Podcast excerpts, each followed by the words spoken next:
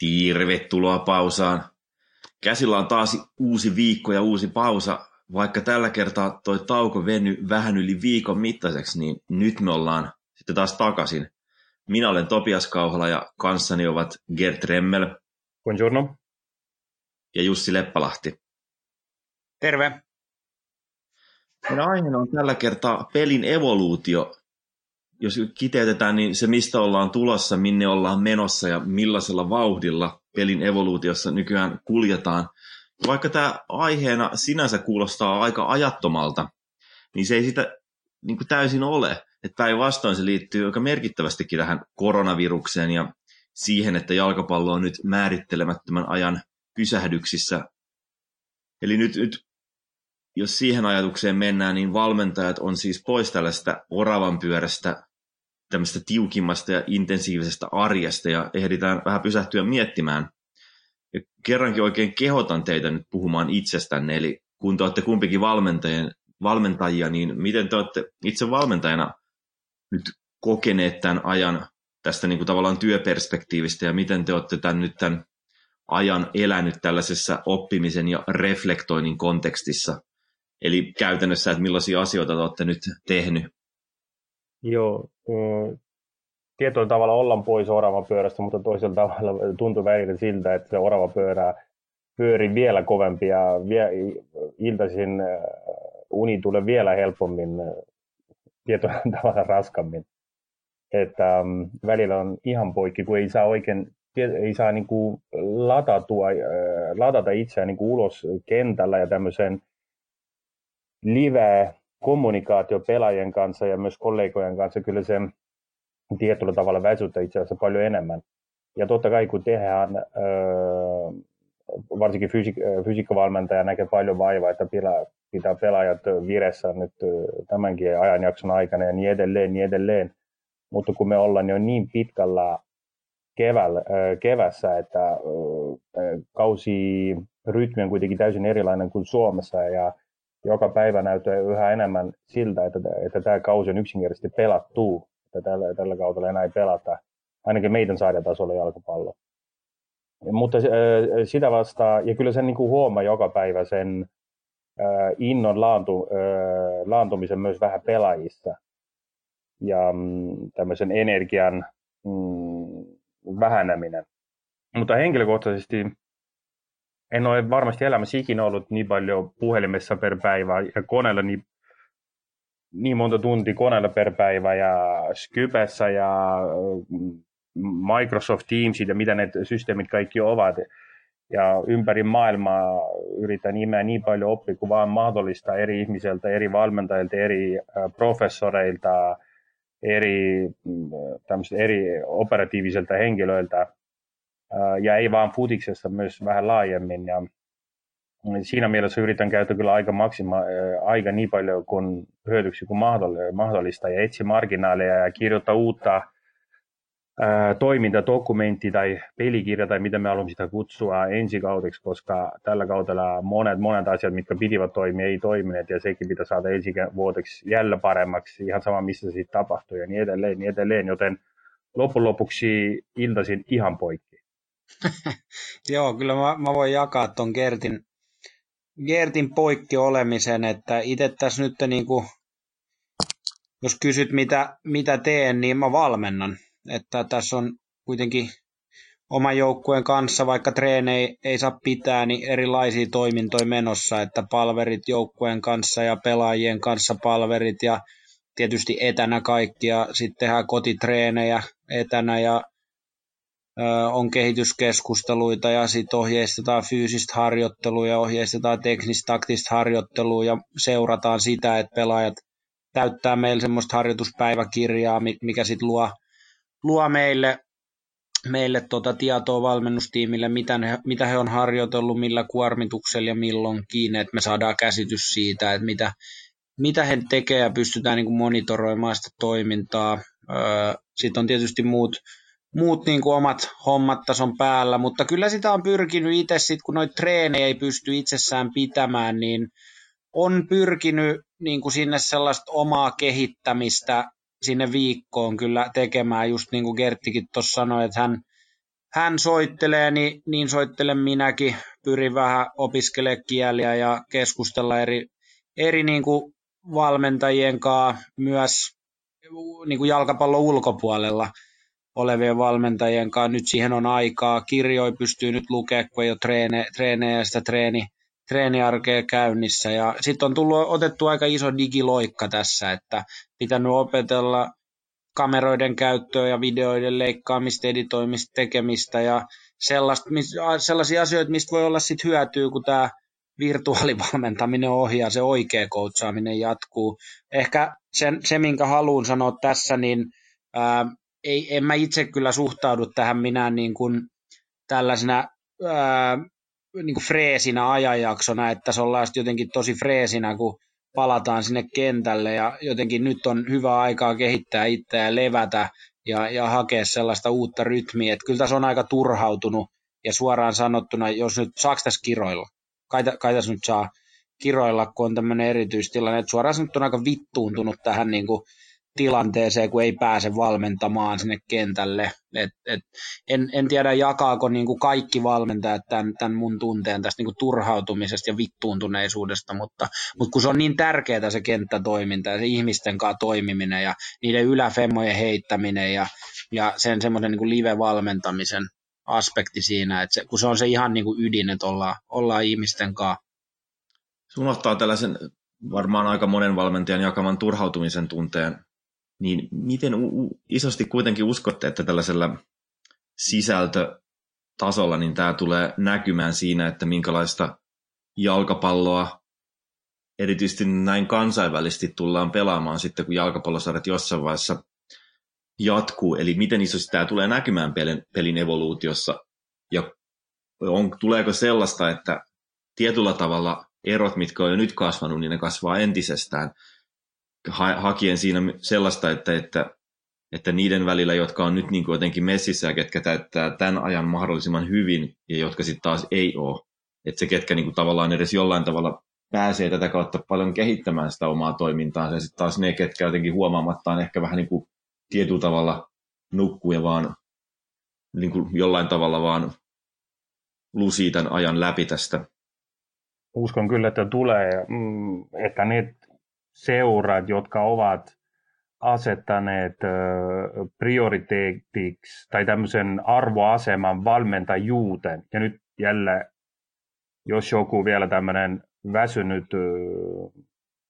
äh, lukutaitoton joku setä alkaa tässä jälleen valmentajakeskeisyydestä ja ylivalmentamisesta inisemän sitten suosittelemme kuuntele yhtä toistaa tai monta, monta muutakin podcastia, mutta – puhumme ihan niin kuin tämmöistä arvon antamisesta valmentajuudelle ja sitä kautta niitä mm, siinä kilpailussa marginaalien ja etun hakemisesta sitten uskon kyllä, että jollain tavalla se mm, tämmöinen ero tulee kasvamaan niiden välillä, jotka panostavat ja ne, jotka eivät panosta, panostavat enemmän tämmöisen tarinan luomisen, että niiden välillä tulee ero kasvamaan entisestään. Ja se ero se riittää, kun se kasvaa vaan pikkusen, sitten se lopputulos on jälleen, jälleen kerran paljon isompi, koska niin kuin kompleksissa systeemissä on, että pieni muutos äh, aiheuttaa, pieni tämmöinen vivahtomuutos aiheuttaa kokonaisuus todella ison muutoksen lopputuloksessa. Ja Eli toisin sanoen tässä niin sanotusti johtajien ja tarinankertojien versus pelin opettajien välinen ero tulee kasvamaan nyt tämän ajanjakson aikana varmasti Jos tuohon tarttuu, vielä, niin vielä enemmän. Ää, on kyllä samaa mieltä ja lisäisin siihen sen, että ihan siellä niin kuin myös, myös näiden niin kuin, ää, tämmöisten niin kuin pelin, NS-pelin opettajien sisällä niin ero, eroi tulee niin kuin metodi, metodi, metodin kehittämisessä tulee olemaan niin kuin eroja, että ihan jos miettii niin kuin peliä, niin nyt kun tietysti ihmisillä on aikaa katsoa jalkapalloa ja katsoa Liverpoolin pelejä uudestaan ja uudestaan ja tutkimaan niitä, niin erikoistilanteet tullaan kehittämään todella massiivisesti, enkä puhu nyt vaan niin kuin kulmapotkuista ja en puhu siitä, että pitää olla hyvät antajat ja yksi hyvä pääpelaaja, vaan siihen erikoistilanne pelaamiseen tulee sivura, tai raja, rajaheitoista ja erilaisista sivuvapareista, syvistä sivuvapareista, sisäkaistavapareista, keskialuevapareista lähtien niin kuin tarkempia ja tarkempia jäsentelyitä ja periaatteita, miten toimitaan. Ja varmaan sitten myös tämmöinen asia, mistä etenkin Gert on kirjoittanut tässä vuosien varrella aika paljon, kirjoittanut tällaiset niin kuin toimintastrategian kautta pelaamisesta, niin kyllä se tulee varmasti niin kuin lisääntymään, koska Liverpool on siitä niin vahva esimerkki ja niin ylivoimainen esimerkki tosi paljon seuratussa sarjassa, että tämmöinen niin kuin automaatiopelaaminen, automaatioiden luominen sinne pelaamiseen, niin se tulee lisääntyä ja sanon tähän hengenvetoon, että jotkut tulee tekemään sen paremmin ja jotkut heikommin. Jotkut tulee olemaan siinä tosi syvällä ja jotkut tulee tekemään sen pinnallisella tasolla ja siitä tulee sitten eroja tämän, tässäkin tämän, tämän asian sisällä. Mennään vielä myöhemmin enemmänkin tähän, että missä pelin evoluutiossa ollaan menty ja mihin se on, suuntaan se on menossa. Tähän väliin tällainen, kun puhutaan siitä, että miten, miten tämä vaikuttaa pelin evoluutioon, niin tällainen mielenkiintoinen Suomi-pointti Eli Jussi, sä tuossa uusimmassa Elmo-lehdessäkin heitit esiin sen, että miten tämä asettaa omat haasteensa tälle myös tälle huuhkeen EM-prosessille, että miten sillä itse asiassa onkin väliä, että siirtyy vuodella eteenpäin, että tilanne on jossain määrin sitten vuoden päästä eri, eli tässä on kuitenkin paljon tällaisia asioita, mitkä pitäisi ottaa huomioon ihan Markku Kanervankin Joo, tämä todennäköisesti tulee hyvin monelle ihmiselle u- uutisena, että Suomen EM-kisajoukkue 2021 tulee olemaan aika erilainen pelaajamateriaaliltaan todennäköisesti kuin se joukkue, joka pelasi sen joukkueen sinne kisoihin 2019 syksyllä tai niin kuin 2019 vuoden aikana. Et Suomellahan on aika kokenut joukkue, että jos katsoo ydinpelaajia ja katsoo sitä joukkueen sellaista niin kuin ydinpelaajiston sellaista keski, keski-ikää, niin se on aika kokenut joukkue. Siellä on esimerkiksi Tim Sparv, joka on 34-vuotias, kun EM-kisot pelataan, ja, ja Teemu Pukkikin niin kuin ei hänkään mikään nuori lupaus enää ole, että kolmekymppinen pelaaja. Ja, ja se, miten se näkyy tämä ajan meno ihan fy, fyysisesti on se, että, että pelaajan nopeusominaisuudet karisee vuosi vuodelta, kun ikää tulee niin kuin lisää. Se vaikuttaa semmoiseen pelaamisen identiteettiin. Ja sitten siihen on niin pitkä aika siihen 2021 kesää, että, että todennäköisesti Suomen, Suomen on harkittava jonkunlaista jopa sukupolven niin kuin muutosta tässä, että sieltä on tuotava nuoria pelaajia sisään ja sitten niin semmoiset vähän ikääntyneemmät pelaajat, joilla tämä seuraava vuosi puolitoista ei mene uravalintojen suhteen tai harjoittelun suhteen putkeen, niin ne tulee sitten niin karisee sieltä pois. Että kyllä, kyllä tuossa niin muutosta tapahtuu ja, ja siinä myös äh, sitten Markku Kanervan on muututtava mukana ja, ja tietysti hänenkin on päivitettävä omaa pelikirjaa. Niin ja vielä se, että tietysti tässä vuodessa ehtii myös pelin mennä eteenpäin, että maajoukkueen jalkapallokin kehittyä, että, ja samanaikaisesti ehditään aika paljon Suomen peliä tutkia, että sekin asettaa tietynlaisen tällaisen haasteen, miten paljon vuodessakin ehditään mennä eteenpäin sitten tällaisessa ihan niin kuin pelin, peliin liittyvissä nyansseissa ja semmoisessa niin kuin kokonaiskuvassa. Sellainen asia, mitä siis tässä haluan koko vielä painottaa, on sitä, että miten hemmetin nopeasti syklit jalkapallossa ylipäänsä nyt menee, että ollaan päädytty oikeastaan sellaiseen tilanteeseen, että jonkunkin sarjan kausista voidaan puhua jossain määrin niin kuin viinistä verrattuna siihen, mitä on ehkä joskus ollut. Että nyt, on, nyt voidaan puhua, että nyt on jossain sarjassa hyvä vuosi ja viime vuonna ei ollut hyvä vuosi. Että ei tällaista joskus aikaisemmin ollut, kun kaudet oli kuitenkin suht samantyyppisiä keskenään et nyt kun on sitten tavallaan se kehityksen syklit ja se vauhti on vaan niin kovaa, jos miettii vaikka jotain valioliigaa, niin, niin oikeastaan aika tasan vuosi sitten me tehtiin podcastia siitä, miten englantilaiset seurat on nyt niin kovia, että ne dominoi Euroopassa. Ja nyt on taas sitten monella tapaa ollut aika heikko kausi. En nyt ehkä puhuta niin hirveästi itse Liverpoolista tai edes Manchester Citystä, mutta niin kuin kokonaisuutena. Et siinä on sitten tietysti toki monia tekijöinä, mutta yhtenä niistä on sitten se, että ketä valmentaja siellä tällä hetkellä vetää. Mutta tällaisena tietynlaisena argumenttina siis se, että valmennus merkitsee, ja kun kehitysvauhti on niin nopea, niin joku asetelma, mitä oli vielä viime vuonna, niin ei välttämättä ole enää tänä vuonna. Joo, se on aivan näin, että pitää erottaa se tuurielementti ja varoa tekemästä johtopäätöksiä ilman pitäviä perusteita, mutta onhan se niin, että jalkapallon se kehitysvauhti on niin kuin ihan hurjaa.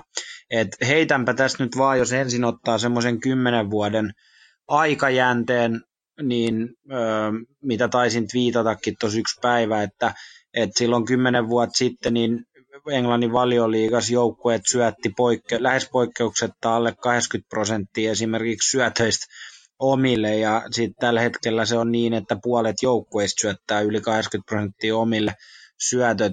Ne ei ole vaan lukemia, vaan ne on ihan konkreettisia syöttömääriä, mitä joukkueet syöttää omille. Ja sitten sitä kautta se peli on ihan erinäköistä kuin esimerkiksi 10 vuotta sitten on toim- yksittäisten niin kuin, toimintojen intensiteetti on kasvanut räjähdysmäisesti, pelitekojen määrät pelissä, eli pelin tempo, mistä yritetään maalintekoa, miten yritetään maalintekoa, miten pelinopeus on kehittynyt tässä vuosien varrella. Ja sitten voidaan myös ihan oikeasti vetää semmoisia aika lyhyitäkin aikajänteitä, että joskus 2016-17 on niin kuin ollut muutamia vuosia sitten, mutta siitä tähän päivään niin on, on jälleen tapahtunut niin kuin hurjaa kehittymistä. Se kehittyminen on niin kuin ihan eksponentiaalista, että olisi vaikea jollain tavalla nähdä, olisi vaikea jollain tavalla nähdä, että nyt tällä tai ensi tai sitä, sitä seuraavalla kaudella, niin Lesterin päävalmentajana olisi Claudio Ranieri, ne pelaisi löyhää 4-4-2 blokkipuolustamista ja vippailisi sitä par- palloa Jamie Wardille vastustajan puolustuslinjan selustaa vastaiskuin se voittaisi valioliigan. Että kyllä se niin kuin jopa Englannin valioliigassa se taktinen kehitys on, on, on nyt siinä pisteessä, että, että parin vuoden takaiset mestaritkin aletaan ole, ole jo niin kuin syöty tai syötiin ja, ja olisi niin kuin syöty, että se on niin hurjan nopeata se, se, se kehitys. Ja, ja sitten jos katsoo jotain Espanjan liigaa, mitä siellä on muutamia seuroja, mitä itse on seurannut hyvin tiiviisti, joku Getafe, miten he pelaa Bordalasin johdolla, niin se on niin kuin käsittämätöntä, miten nopeita kehitysaskeleita jotkut joukkueet pystyy laadukkaalla valmennuksella ottaa, ottaa ja tulee, koska sitten sieltä tulee joku uusi impulssi ja sitten ne vastustajat on niinku ihan kuistil sen kanssa, että miten siihen vastataan. Sitten ne kehittää vastauksen siihen ja sitten taas jalkapallo on mennyt niinku puolessa vuodessa eteenpäin, että et, et, tämä on niinku, tämä vauhti on hurja. Joo, on, olisi melkein kriminaalista niin kuin kärjistä liikaa, mutta tässä meillä on pakko sitä tehdä jollain tavalla, vetää jotkut viivat jotenkin, antaa jonkunlainen tämmöinen makro, makro, makrokuva. Mutta jos me mietitään 90-luvun jalkapalloa ja miten silloin jalkapallo val- valmennettiin sitten ää, pääsääntöisesti siinä kaikilla kunnioituksella ja se ei ole mikään hyvä eikä huono asia, se oli vain niin kuin ajan, ajan, ajan, oman ajan lapsi ja oma ajan trendi. Niin 90-luvulla kuitenkin aika pitkälle riitti tämmöinen niin äijäjohtaminen ja oikeiden pelaajan asettaminen oli oikeille pelipaikoille. Että mm, pelaajia valmennettiin niin, niin kuin me nykyään ymmärretään, että mm, miten pelaaja valme, valmennetaan tai niin sanotusti pitää valmentaa. 90-luvulla niin valmennettiin ehkä vaan Kiovan Dynamossa, tai siis Kiovan Dynamossa varmasti, Barcelonassa, Ajaxissa ja monessa italialaisessa joukkueessa. Se oli käytännössä siinä, että, että mm, siitä, siitä sillä tavalla tämmöinen käristys ei ole edes niin, kuin niin paha käristys, että saisi niin kuin jonkunlaisen, pääsisi jotenkin niin kuin kartalle. Joo, Kenny Dalglishan on sanonut, mä nyt heittelen näitä brittiesimerkkejä tähän. Gert puhuu Kiovan Dynamosta, niin mä puhun Leicester Citystä ja Liverpoolista, mutta näin se menee. mutta Kenny Dalglishan on sanonut, että se silloin joskus 2011, kun se oli Liverpoolissa jälleen, niin hänen piti oikeasti tehdä töitä ja se ei aikana oikein tehnyt töitä, niin nyt siellä se olikin tullut takaisin, niin jengi paukutti duuniin sen ympärillä, valmentajat ja, ja valmennustiimin jäsenet, analyytikot ja, ja fyysiset valmentajat ja muut, että et, et se ei ole ihan niin kuin, että milla, mitä valmentajuus tarkoittaa, mitä se on ja miten siihen suhtaudutaan, niin sekin, sekin on niin kuin muut, muuttunut vuosien varrella ihan, ihan massiivisen paljon. Joo, ton kautta on helppo oikeastaan jatkaa siihen, että että mitä kaikkea on niin kuin tavallaan tällaisen, kun me puhutaan paljon siitä, että miten peli muuttuu nopeasti ja miten koko valmennuksen evoluutio, minkälaista muutosta se kokee, niin jos miettii, että mitä siinä on taustalla, niin on helppo nimetä ainakin tällainen on urheilutieteet, on tämmöinen uudenlainen datakulttuuri, analytiikka, mikä siinä on. Sitten on tällainen valmennuksen akateemistuminen, missä tulee sitten tuossa sitten taas toukokuun Elmolehdessä olemaan vähän siitä enemmän. Ja sitten on ylipäänsä tämmöinen high performance kulttuuri, mikä on sitten tämmöinen 2000-luvun loppupuolen muutos, mikä on sitten taas radikaalisti muuttanut sitä, mitä jalkapallo on ja miten sitä valmennetaan ja miten nopeasti asiat kehittyy.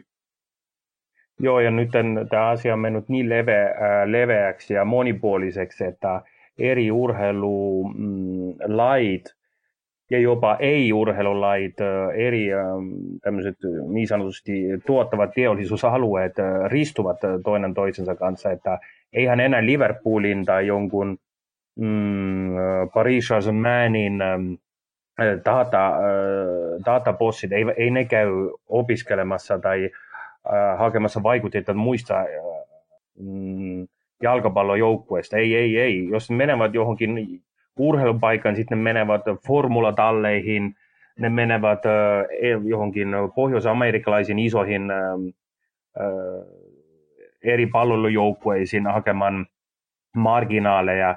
Että, ja sitten ne oikeasti nykyään oikeasti äh, ristautuvat keskenään. Esimerkiksi jos me mietitään Ineos, joka omistaa niin FC Nitsan Ranskan pääsarjajoukkueen kuin myös äm, tällä hetkellä, ennen kuin sarja meni rikki, Sveitsin äh, toista sarjatason johtava FC Lausanne, ne omistavat nämä joukkueet, plus ne ovat tällä hetkellä eritti, erittäin vahvasti sisällä Mercedes ähm, formula-tiimissä, ja ne ovat, ähm, äh, omistavat maailman innovatiivisemman pyöräilytallin, joka oli ennen, kantoi ennen nimeä SkyTeam, nykyään se on ihan niin kuin omalle nimelle Ineos. Ja mm, ne, miten ne kaikki toinen toisesta puskevat eteenpäin, ja varsinkin tietysti jalkapallo on tässä niin kuin enemmän niin kuin saaja-osassa. Jalkapallolla ei ole paljon annettavaa tämmöisiin high performance-yksiköihin vieläkin. Ja koko tämä high performance tämmöisen konseptina, mm, mekanismina ja tämmöisen arvona – on Suomessa vielä täysin niin kuin nollapistessä käytännössä. Ja totta kai siinä on merkittävänä syynä resurssit, koska tämmöiset asiat vaativat rahaa, mutta, mutta myös high performanceissa on myös paljon elementtejä, mitkä eivät vaati rahaa tai vaativat rahaa minimaalisesti. Ja, mutta se puuttuu vielä, koska niin kuin tämmöisestä palvelukulttuurista Suomessa, koska mm, siitä ei ymmärretä vielä riittävästi, ei ymmärretä sen arvoa, ei ymmärretä sen hyötyä, joten se on tähän saakka vielä aika tuntematon tai itse asiassa täysin tuntematon käsite, mutta uskon, että Suomessakin tämä kulttuuri nousi jossain aikavälissä, mutta ongelma on vaan se, että muut on karannut jo, muut on karannut jo ja vielä paljon isommalla, isoimmilla resursseilla, mutta siihen on pakko astua jotenkin mukaan myös Suomen jalkapallo. Niin, Suomessa on semmoisen suomalaisen jalkapallon veturi on niin huuhka, että Suomen maajoukkue, ja, ja se on nyt tietysti ymmärrettävää, kun kisoihin mentiin ensimmäistä kertaa. Mun mielestä on ylipäätänsä mielenkiintoinen ajatus se, että missä tällainen high performance-kulttuuri on niin kuin pisimmällä ja missä sitä innova- jalkapalloinnovaatiota niin kuin tehdään kaikista ää, niin kuin syvällisimmin ja parhaimmin ja laadukkaammin ja taitavimmin. Ja se, se on kyllä just näin, että, että et eihän Suomessa siis seuroilla niin kuin resurssit vieläpä tänä aikana ja tästä eteenpäin, kun tämä koronakatastrofi tässä nyt on ja, ja puskee seuroja niin kuin aikamoisiin ongelmiin, niin, niin tämä niin kuin seurojen, Suomessakin niin kuin seurojen ää, kehitystoiminta pelkäänpä, että tulee olemaan sitä, että ää, jotain tehdään vähän sen, niin kuin joka vuosi tuodaan niin kuin jotain pieniä metodiin liittyviä asioita, mutta se, että päästäisiin oikeasti kiinni semmoiseen niin kuin high performance kulttuuriin ja, ja marginaalien kaivamiseen, niin kuin sitä kautta, niin se, se on kyllä niin kuin todella kaukana ja vielä kauka, kauempana Suomessa nyt, nyt tämän koronan takia. Suomen maajoukkue on myös aika kaukana niin kuin siitä, missä huippuseurajoukkueet, mutta Suomen maajoukkue onni on se, että ää, niin kuin seurajoukkueet on tässä paljon pidemmällä. Et maajoukkueen jalkapallossa tämmöinen on, on, on kyllä se, niin kuin se toi, toiminnan kehittyminen tulee kyllä niin kuin jälkijunassa, jos miettii valmentajuutta ja valmentamista ja sitten niin high performance-kulttuuria. Jos tässä sitten mennään syistä seurauksiin, eli nyt kun ollaan tavallaan taustettu, että millä vauhdilla mennään ja minkä takia mennään vauhdilla, niin tästähän on tavallaan jo vähän tässä jakson mittaan flirttailu tällä, että minkälaisia muutoksia, missä ne konkreettisesti ne muutokset saattaisi tulevaa ajatellen olla. Mutta jos vertaa tätä talvea ja sitä, miten jalkapalloa pelattiin ennen kuin tuli sitten tämä koronavirus ja pysäytti kaiken, niin miten jos vertaa sitä sitten siihen, mitä jossain määrin spekulatiivisesti tullaan mahdollisesti ensi vuonna pelaamaan ensi kaudella tai ylipäänsä siinä vaiheessa, kun jalkapallo jossain vaiheessa palaa, palaa taas arkikalenteriin, niin minkälaiseen suuntaan ollaan menty, ketkä sitä dominoi ja millä tavalla? Niin kuten oli sanotaan Guardiolan kulta-ajan jälkeisessä tai aikaisessa Barcelonassa il, il, ilmantui aika paljon kopioita siitä pelitavassa, tämmöisiä orastavia kopioita, ja ne kaikki suurimmaksi osaksi olivat aika heikkoja, koska mm, siinä on niin paljon asioita. Se on sama asia, kuin me tästä suurin piirtein, mitä mä sanoisin, luemme netistä, että miten suoritetaan sydänleikkaus kissalle. Mä ihan varmasti löytämään täältä tämmöisen manuaalin suurin piirtein, miten se voi tehdä, mutta se ei tarkoita sitä, että mä pystyn tekemään sen sama hyvin kuin tekee eläinlääkäri, joku kirurgi, mutta nyt todennäköisesti tämä vaara tulee olemaan, että tulee olemaan aika paljon huonoja kopioita Kloppin Liverpoolista, koska ne on tällä hetkellä kuitenkin niin vahva joukkue niin näyttävä joukkue niin pelitehokas joukkue, Englannin valioliigassa ainakin. Että mm, toi tämmöinen niin kuin isona kuvana tämmöinen äh, mahdollinen skenaario tulee olemaan. Sitten äh, ehkä yritetään myös enemmän fragmentoitua harjoittelua lisämäksi tietynlaista pelin nopeutta, mutta sekin ei olisi mun henkilökohtainen iso suositus jokaiselle, koska se on todella vaarallinen muoto valmenta, jos sitä ei hallitse täydellisesti, kuten muutama valmentaja Euroopassa hallitsee. Ja sitten se, mistä jo ihan alussa Jussikin mainitsi, että, että etsintästrategia tulee, siis etsintästrategian ja mm, toimintastrategian välinen öö, balanssi tulee vähän muuttumaan, että etsintää tulee olemaan vähemmän ja toiminta enemmän, ainakin siihen pyritään. täsmävalmennuksen määrä tulee lisääntyminen tai sitäkin yritetään. Ehkä me, meilläkin tässä pausassa tai Elmo-lehdessä meillä on ehkä vähän liiankin ruusunen kuva täsmävalmentajien määrästä Euroopan huippujalkapallossa että koko ajan tämmöinen fiilis, että niitä löytyy siitä, sieltä, täältä ja kolmannesta paikasta. Mutta sitten ongelma, kun me vähän mietitään rauhassa, sitten ongelma tulee aina kuitenkin siinä, me puhumme kuitenkin vain tietosta valmentajista. Että, että mm, me puhutaan aina sitten jossain niin Pielsasta tai Simeonesta tai Nagelsmannista ja niin edelleen. Että, että se määrä kuitenkin ei ole vielä tämmöinen, me voimme puhua niin kuin täsmävalmennuksen tämmöistä vyörystä vielä, vielä. Mutta sekin tulee, kun puhutaan tässä nyt koko ajan muutoksesta, ja se on meillä tässä teemana, että sekin tulee muuttumaan tosi lyhyessä ajassa todella radikaali. Joo, jos saa luvan, niin jatkan tuosta ajatuksesta, että mä nostaisin et, esille tässä, että jos, jos katsoo niin kuin seuraavaa vuotta eurooppalaisia jalkapallossa ja joukkueita ja valmentajia, jotka tulee menestyä, niin sun pitää olla sellainen valmentaja, että sä oot niin kuin askeleen edellä. Että semmoinen niin kuin halpa kopiointi ei, ei niin kuin onnistu, koska se perus taso on niin, niin kuin korkea tuossa niin ihan Euroopan huipulla. pitää osata ottaa vaikutteet, luoda oma mm, ja pitää olla niin kuin erityinen, erityinen työ, työn laatu.